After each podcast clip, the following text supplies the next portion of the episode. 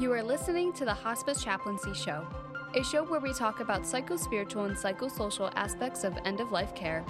And now, here is your host, Saul. Thank you for joining us on this episode of the Hospice Chaplaincy Show. I'm Saul Bema, and I have a special guest for you. My guest is Katie Duncan. She's a nurse practitioner and an author, and also a death coach. Welcome. Thank you, Saul. Yeah, thank you for having me. Can you give our listeners a little background? Where did you grow up? Sure. Yeah. So I uh, I grew up in Maryland, uh, in a suburb right outside of Washington D.C., sort of the Gaithersburg, Rockville area. Um, and uh, my parents, uh, when I was a baby, they got divorced, and so I sort of I, they both lived in the within minutes of each other my whole life, really. Um, but I lived sort of these these two different families and two different lives in in some way. Um, and uh, you know, I had I had different siblings, I had different parents, I had uh, different family dynamics. Um, but uh, I think all the same, it was uh, it was something a little unique about my uh, my childhood, and uh, I think something I'm I'm grateful for, really, you know, even today. Um, as a kid, I was actually pretty athletic. I uh, I ended up going off to college and playing soccer uh, up in Philadelphia. So I would say, you besides Maryland, yeah, you I played soccer. I, spent, I played. That's soccer. my number one sport. So becoming a soccer player was part of your dreams. It it was, um, you know, when I was a kid, uh, my my goal, my dream in life was I was going to be a professional soccer player. really? yep. Uh, but uh, you know, I got to college and realized that wasn't going to be in the books for me. yes. Yeah. Yeah. So moving from soccer, you know, to the topic of death and dying, that is quite yeah. a, a, big transition. How did your journey or passion for you know, uh, end of life care begin?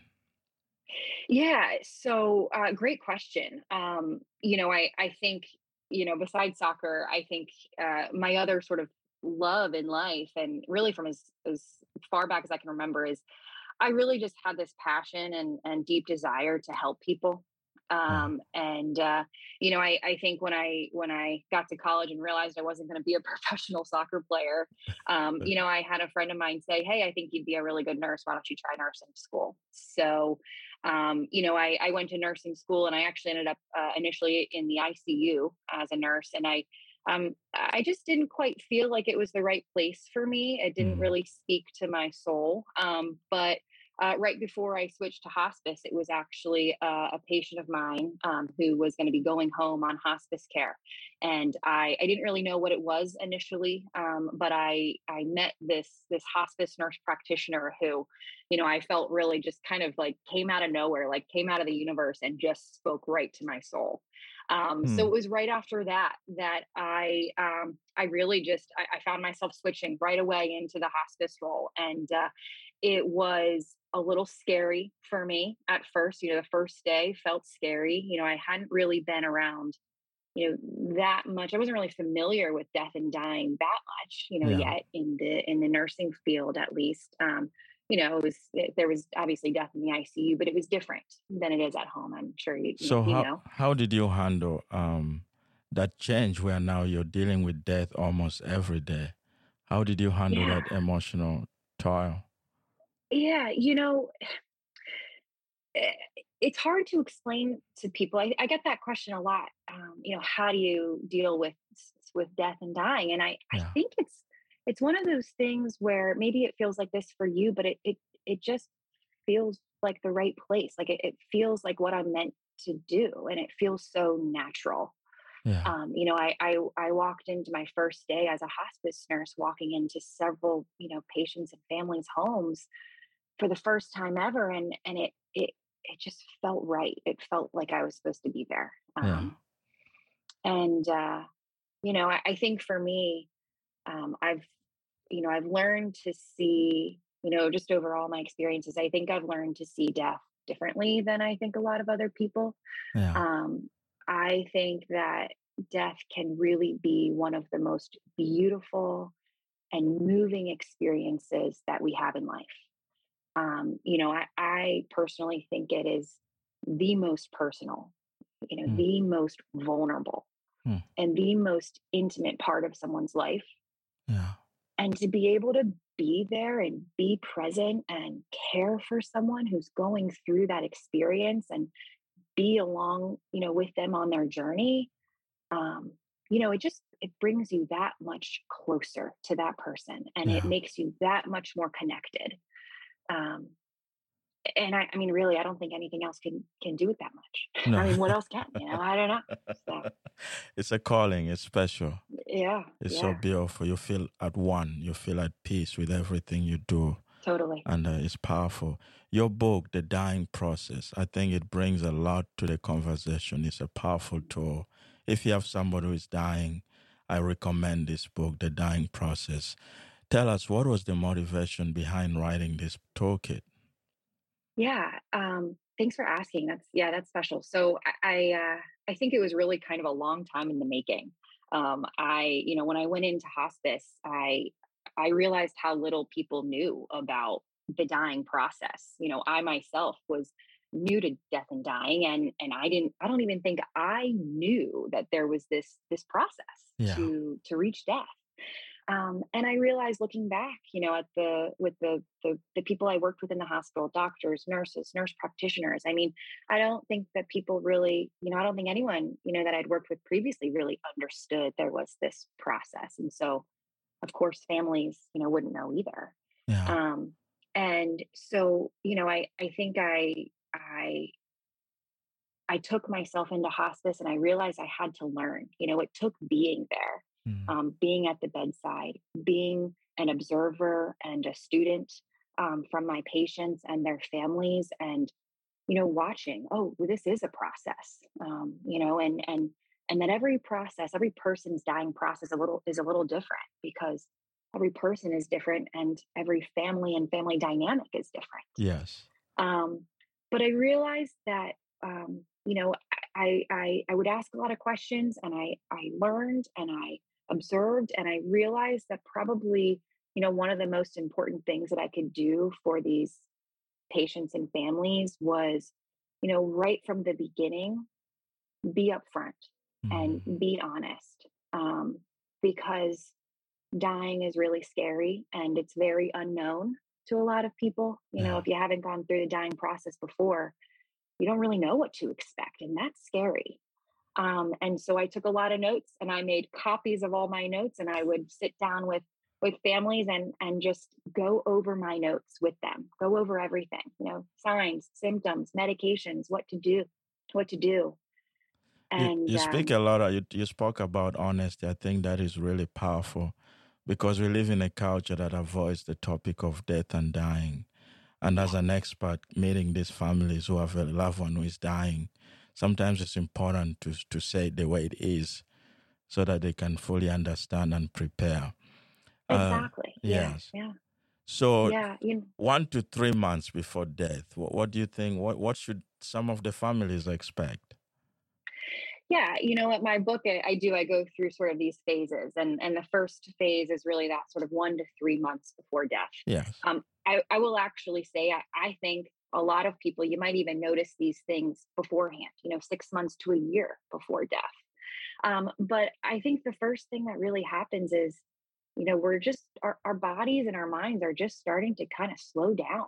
We're preparing to stop, you know, our bodies and minds and, you know, are, are, we're preparing to stop. And so we disconnect a little bit, we withdraw a little bit, and uh, sleep becomes a big thing in our lives. Mm. Um, so that that would be kind of one of the sort of the biggest thing that I think of, you know, kind of in that maybe even like one to three, one to six months ahead of time. Yeah. So how how should families handle that? Because I'm, you know, there were times I would go in the field and the family is worried. No, he's sleeping too much, and they feel like yeah. he's withdrawn from us. But this is yeah. part of the process. We have it to let go. Yeah. So how do you encourage families in situations like that? I think again, it's it's it's going through. It's it's being upfront and honest that you know this is normal. I think it's reassuring families that that sleep is normal, withdrawing is normal, and I know that that is so hard. That this doesn't feel like the mom that I know. You know, this doesn't feel like the person I know. But but we have to honor, um, you know, what they're going through and what their bodies are going through, and allow them to take this journey um, and just be there to love and support them along the way. Yeah, which is hard, but with nurses, you know, people come, experts like you coming in and educating the family. So as as as the patient approaches the dying, what should families look for, and how should they prepare? Hmm, yeah, so so you know, I would say within you know days to a week, you're going to start to see a lot of changes.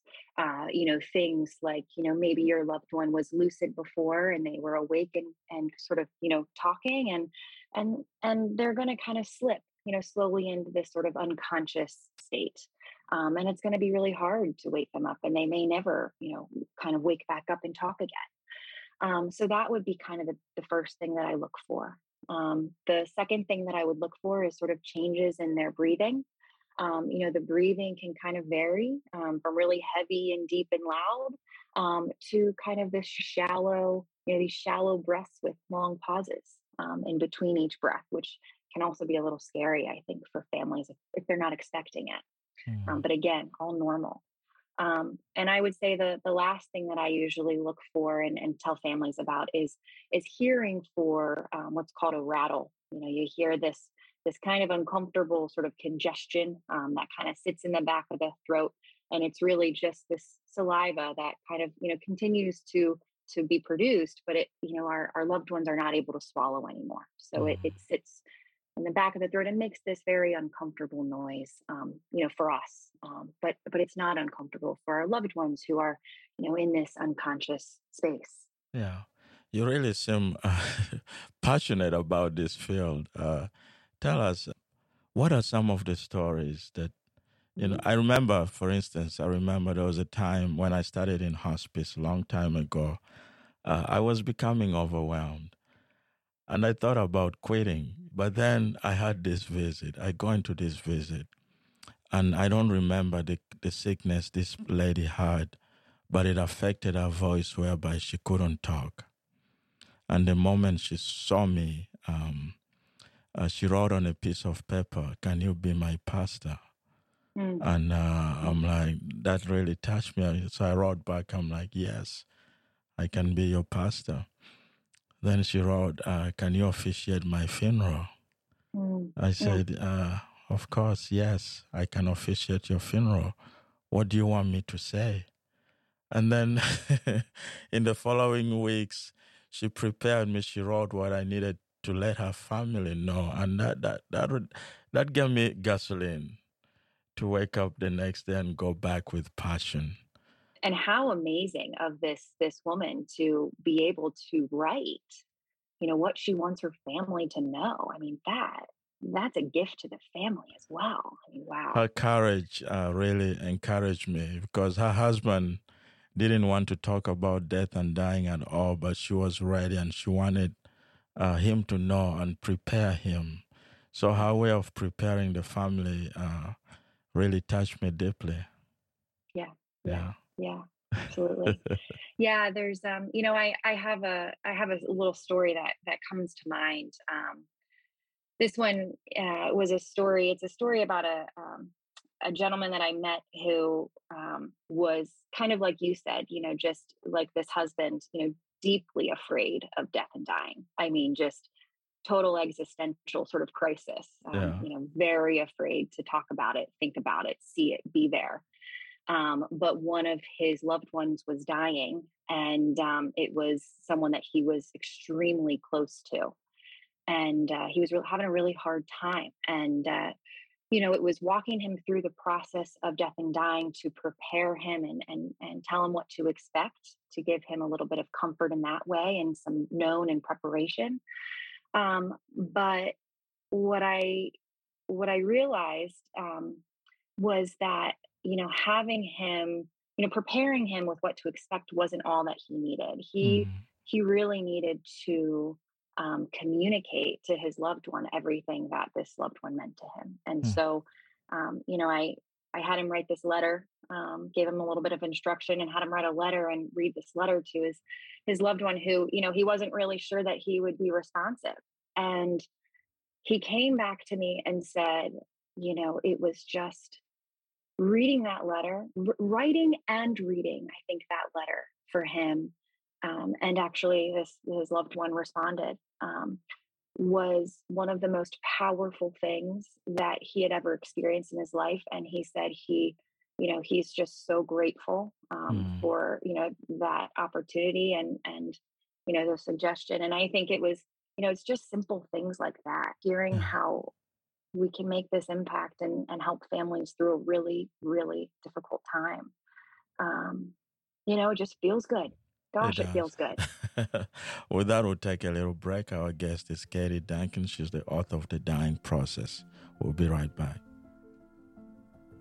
Continuing to be a leader in the field of spiritual care at the end of life, Hospice Chaplaincy provides high quality professional development webinars that will improve your practice of spiritual care at the end of life. Check out our latest webinars at www.hospicechaplaincy.com. I'm Soleh Bem, and you're listening to the Hospice Chaplaincy Show. We continue our conversation with Katie. Uh, Katie, a few years ago, I was a hospice chaplain, and I went to see this family. The patient was in the hospital, and the daughter was really fighting because they wanted to remove the feeding tube. And the daughter felt like taking the feeding tube away is like starving her dad to death. There's a lot of issues that I've noticed. I've been in hospice now for over 16 years, and I've noticed a lot of issues around feeding. You know, where families are really worried. Why is not eating? You know, why is she not eating? Why is mom or dad not eating? And, and it becomes really an issue. And if I tell them they don't need the food right now, so what do you say as an expert? That's a great question. Yeah, that is. Um, I think that's a, a big thing that we struggle with as families is not, you know, is watching our loved ones stop eating or refuse to eat.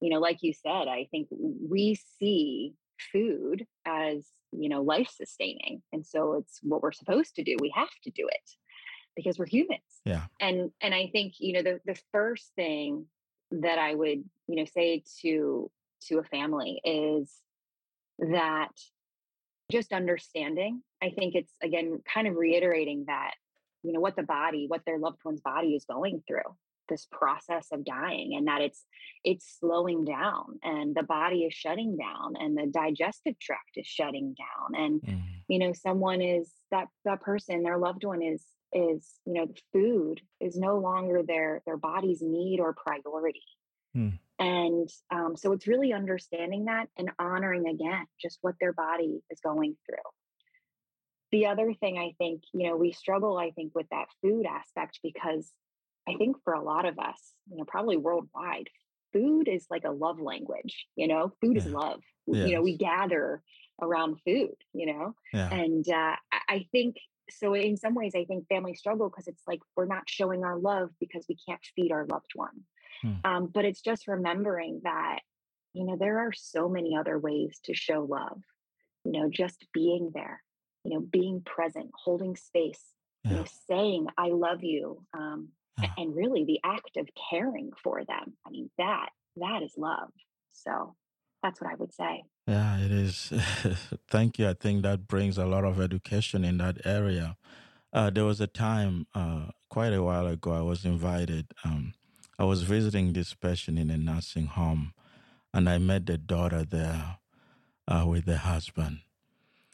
And the daughter is like we cannot understand why mom is what is you know what she's hanging on to why she's not going is there you know any spiritual ritual anything you can perform to make her go quickly i laugh but mm-hmm, yeah. and i yeah. see a lot of situations like that how do you encourage families when the patient is hanging around and not dying this is their journey you know this is our loved one's journey and it's not ours and uh, I know we love control. I think we all probably love to have control, but it's um, it's giving ourselves permission to let go of that control and let go of you know knowing when their time is gonna you know gonna gonna be when they're gonna die and just allowing them to take their journey as they need to. Um, you know, I think sometimes um, it might be that they're waiting for someone. You know, maybe mm. someone hasn't said goodbye, or or maybe they're processing something. Um, you know, themselves trying to let go of something, their family, their friends, their life. You know, as they know it. Um, you know, and I I think that it's really important for families. You know, in that time, um, two different things. I would say number one is giving your loved one permission to die. I mean mm. that that is a gift to say, you know, I love you and of course I'm going to miss you, but you know, we're ready. We're ready whenever you're ready. You know, we're going to be okay. We we will survive um, and we'll continue your legacy. So when you're ready to go, you know, you can go. Mm. Um, so I think permission is is such a gift. Uh, yeah. a lot of times people hold on for those they love. Mm. Um, the uh, the other thing I would say is if someone's you know not dying and we don't know why, you know, I would ask yourself if if if you've been present with them a lot and uh, you know it might be that your presence right next to the bedside you know they might feel you there they might know you're there hmm. and you know feeling and knowing that you're right there with them maybe they feel you're just not quite ready so i think offering space to your loved ones letting them be by themselves for a little while to see if they, you know, let go in that time. Yeah. How do you encourage families who want to be there when their loved one is dying? But the moment they leave the room, their mother or father dies, and then they blame themselves for leaving the room, for taking a oh, break, yeah. or going to get something to eat. Oh, yeah. Yes. Or falling asleep in the chair because you've been there the whole time. Yes. And it happens all the time while we want to be there and we feel like we're supporting them by being there and loving them by being there with them in that moment, yeah. maybe it's that, you know, they don't want you to see that. Maybe they want to go by themselves. You know, maybe it's time for them to take this this last piece, this, you know, letting go of their body, you know, on their own. Yeah. Well, that would take a little break and we'll be right back. If someone you know is suffering from mental health issues and could use some support, please call the National Alliance for Mental Illness Helpline. It is a free nationwide peer support service providing information, resource referrals, and support to people living with a mental health condition. To contact the NAMI helpline, please call 1 800 950 NAMI. That's 1 800 950 6264, Monday through Friday, or send an email to info at NAMI.org. I'm Sol Ebem, and we continue our conversation with Katie. Uh, as as the patient is dying, you know, uh, remember we are we are human and we live in relationships, and sometimes those relationships have to come to a close. How do you encourage families or friends uh, come to that moment of relationship closure? Mm. So, I believe just because someone dies it doesn't mean that your relationship died. I think the relationship changes um, because that person is maybe no longer with you physically, but everything that you went through and, you know, everything that um, you did together, everything you talked about, you know, the the feelings that you have. I mean, that makes up a relationship, and and that doesn't die; it just changes. Um, and so I think for for families, you know, after a loved one dies, I think one of the um, one of the most beautiful ways we can respect our loved ones is by um, by honoring them, by celebrating their life, and and living on their legacy, um, because that that kind of continues your relationship with them. Mm. Continues in a different form. It continues in a different form. It transforms. Yeah. Yeah. So let's talk about you now being a, death coach. Yeah. Tell us about mm-hmm. that uh, transition, or even maybe it's a combination as being a nurse practitioner and a death coach. Talk to us about that. Yeah, yeah. So I have really taken, um, you know, all of my sort of different experiences and and thought, hey, well, I, I, think I can make a pretty, you know, a, an impact as a death coach. And people say, well, well what the heck is that? you know, and uh, I would say, you know, the the I would kind of take it in three parts. Um, you know, when a family finds out that a loved one is dying, they have so many questions. I mean, I, have been there, so I, I know I've lived it. Um, we question everything. You know, that I think one of the biggest things we question right away is how do we know we're making the right decision? You know, should we continue this aggressive treatment or is it time to choose hospice? And that's one of the hardest things, you know, we as families have to kind of get through but then once you you know choose hospice it it's this whirlwind of you know what happens now? What comes next? You know what am i supposed to expect? You know who's going to help me? You know how long do we have? And it's just this whirlwind. Hmm. um you know i think in an ideal world uh, the health systems and the health professionals that families work with really should be able to answer all of these questions. But i think with you know I, I don't think our system is really set up um, to to support us in death and dying as much as it should be and so i feel like yeah. the system fails us a little bit in that way and so you know at least in in my experiences um, the majority of families that i work with are not getting these answers or are having a lot of trouble finding the answers to their questions so they're coming to me scared totally overwhelmed lost totally unsure and, and really quite honestly they just feel helpless um, and so, you know, using my sort of experience and background, you know, I am able to kind of help work through these questions and help these families find the answers that they need or that they're looking for.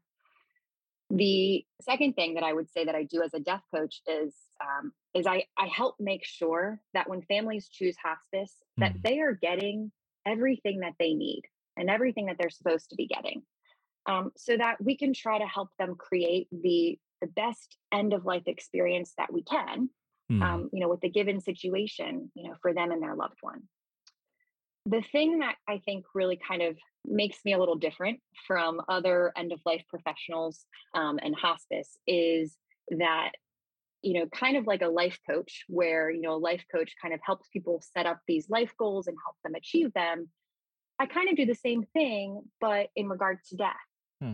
And so, what I do is I work with families to create this really personalized and individualized death plan hmm. for their dying loved one and, and for themselves, really, as well as the family. And a, a death plan, you know, what is that? Really, what it means is working with families to help them envision how their loved one would want to live out and spend their last months and weeks and days and even minutes left of life. And once we've really created this this vision and this plan, I help them realize that really this this vision can be a reality. So that's what I do as a death coach. It is really incredibly rewarding, and um, I, I I feel really honored to be able to kind of do what I do. So, two questions in line to that. Uh, first of all, how similar is that to Death Doula, or is it the same thing to Death Doula? And then, is this an additional service to hospice, or is it part of complementary hospice support? Great question. So, uh, to answer the first question, um, compared to a death doula, so um, you know, I, I think that doula, you know, there are definitely certified doulas and, and certified doula training. But um, I think if you did any of those trainings, you would kind of find that, um, you know, they would say, I think in a lot of the trainings, or at least from what I've understood, um, is that really anyone could be a, a death doula, that yeah. it's just serving presence, you know, it's, it's holding space um, for someone who's dying and honoring them in that moment. So, yes. you know, families, I think, could be doulas. Um, so I, I think that you know we're all a little different in some ways. Um, I think you know I I have this experience as uh, uh, in a healthcare sort of profession in the nursing and nurse practitioner role. Yeah. Um, and so I think you know in some ways I'm a little bit different than a doula. Um, now, in regards to the question for is this complementary or is it an addition? This is really, you know, I act kind of as an addition to to hospice services as this this sort of extra support system, extra layer. I'm curious, you know, we talk about life goals. Now you're talking about death goals. What goal should be on everybody's death goal list? Oh, uh, I mean, I, I think the goal is to is to honor yourself i mean as the dying person i think you know that that's going to look different for every person i think the question is You know, what does life mean to you? What is most important to you in your life? What is most meaningful? And and what is a what does a good life and good death look like for you? And and let's start to envision that. And and then can we start to create it? Mm. Um, but I think that's the most important question is, you know, what's most important to you? What what mm. means the most to you in life? And then you work with what and what the person or the family put on the table as their exactly. as their priority. Exactly. Exactly. We look at priorities and you know, and like, that's a great way to put it. Yeah. What are your priorities in life? Yeah. And then we we work to create that into their their life for however long that might be. Um, because I think that that, you know, what's meaningful and important to you, that's what gives you quality of life. And if we can improve, you know, the quality of life for someone who's dying for as long or as short as that might be, then we can also improve that quality for that family. Um, and I think that that can serve to really help in the, the grieving process, yeah. you know, after death as well. So, what do you think that most families wouldn't get from a hospice support to what you'll be bringing to the table as a death coach? A vision, this vision of, of what they want their life to look like um, you know, of course we, you know, of course we want comfort, um, and and that's always a part of the plan of care with hospice. But um, I think this is a little bit different.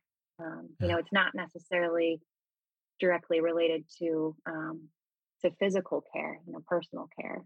Um, it embodies really everything, very holistic. Which I know, you know, hospice is is is a holistic, you know, it's holistic in itself as well. But I think you bring a lot to the table. I think you could work with different hospices, and, and I think you bring a lot to the table. You you know, it's an extra eye uh, mm-hmm. in this dying process because it is a chaotic process. You hear about yeah. the diagnosis, and then yeah. there are relationships to work. And for me, you hear lots of confessions, you know, things that yeah. people, you know, people want to get their spirits right, their relationships oh, right, their environment right. There's so many things Mm-hmm. Yeah. Yeah. And it's yeah. important. And I think we take the process of dying uh, for granted, or we are we are afraid. You know, we're just ready for it to happen yeah. quickly yeah. and then be done right. with it. right. I, I, think, you know, a lot of times, you know, people are more we're more afraid of the process of dying than the death itself. You know, I, I think that's probably pretty true for a lot of people. Yeah. so what are your final thoughts? Ah, final thoughts. Um, you know, I, I think it's really easy for for families to get tied up and caught up in the worries and the fears and the concerns and the uncertainties. But this only happens once. You know, your loved one's time is limited, and therefore this time is incredibly precious. And I think the best thing that we can do as families and as as caregivers and as loved ones is just be there and be present because we can't get this time back. So ah. say all the things, do all the things and just be be incredibly grateful for every moment you have. How can our listeners get a hold of you? Sure. So uh, my website is www.deathcarecoach.com. Uh, right now, the only thing that's really on my website is a free toolkit uh, for end of life care that I've created for caregivers, um, as well as the ability to sign up for my email list. Um, you can also find my book on Amazon. Uh, it's actually, I'm coming out with the Spanish translation uh, in uh, actually pretty soon here. Nice. Uh, and I actually have a, a, second book in the works on self care for the caregivers coming out this fall. Um, so that's on Amazon. Um, but I would say really the, the best place to reach me where I'm most active is probably going to be by joining my uh, Facebook group. We have a community. It's uh, the death.care.coach Facebook group. Um, and we have uh, a, a little supportive community that is pretty organically growing. Um, so whether you sign up for my emails or uh, joining my Facebook group, um, this is probably going to be the best place for information, um, books, and uh, I'm actually going to be launching a course for caregivers later on this year as well. So, thank you very much for joining me on this conversation. So, thank you for having me, and thank you for all that you're doing and, and sharing this work. Thank you. That was Katie Duncan. Her book, The Dying Process Your Essential Guide to Understanding Signs, Symptoms, and Changes at the End of Life. Please get that book. It's an amazing tool. I think it's beneficial in this conversation and in the field of death and dying. So thank you very much for listening. This show was brought to you by Hospice Chaplaincy, promoting excellence in spiritual care at the end of life. This episode was recorded at Audio Hive Podcasting in Joliet, Illinois. You can find our podcast everywhere podcasts are available. If you enjoy listening to the show, please don't forget to give us your feedback by writing a review on iTunes. For more information, please visit www.hospicechaplaincy.com.